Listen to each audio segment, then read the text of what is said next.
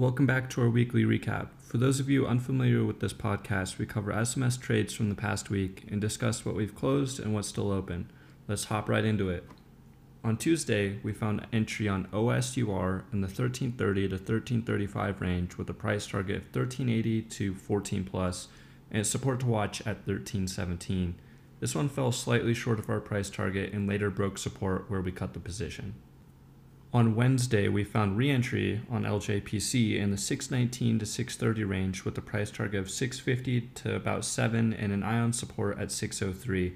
This position hit the 670 range later in the day where we took some profits, but ultimately ended up adding back to our position on a dip later in the week as we look to lock in some more profits heading into earnings on March 1st, 2021.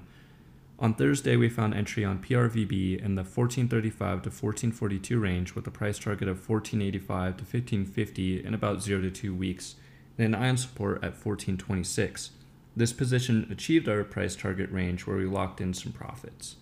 On Friday, we found entry on CLVS in the 645 to 660 range with a price target of 685 to 7 plus and an ion support at 617. This position achieved the lower end of our price target range and closed the week above our entry.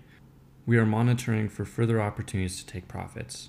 That's it for this past week. Be sure to tune in next week for updates and explore our podcast and website for everything you need in biotech. Good luck this week, and as always, let's get this bread. MS Money Moves and its affiliates are not registered financial advisors. Our content should serve as educational material to help you conduct due diligence and research. Content is not a directive or recommendation to invest in any security. We reserve the right to buy or sell any security for ourselves without any notification except when required by law. We are not responsible for the action of our affiliates. Investment theses may change due to the variable nature of the securities market.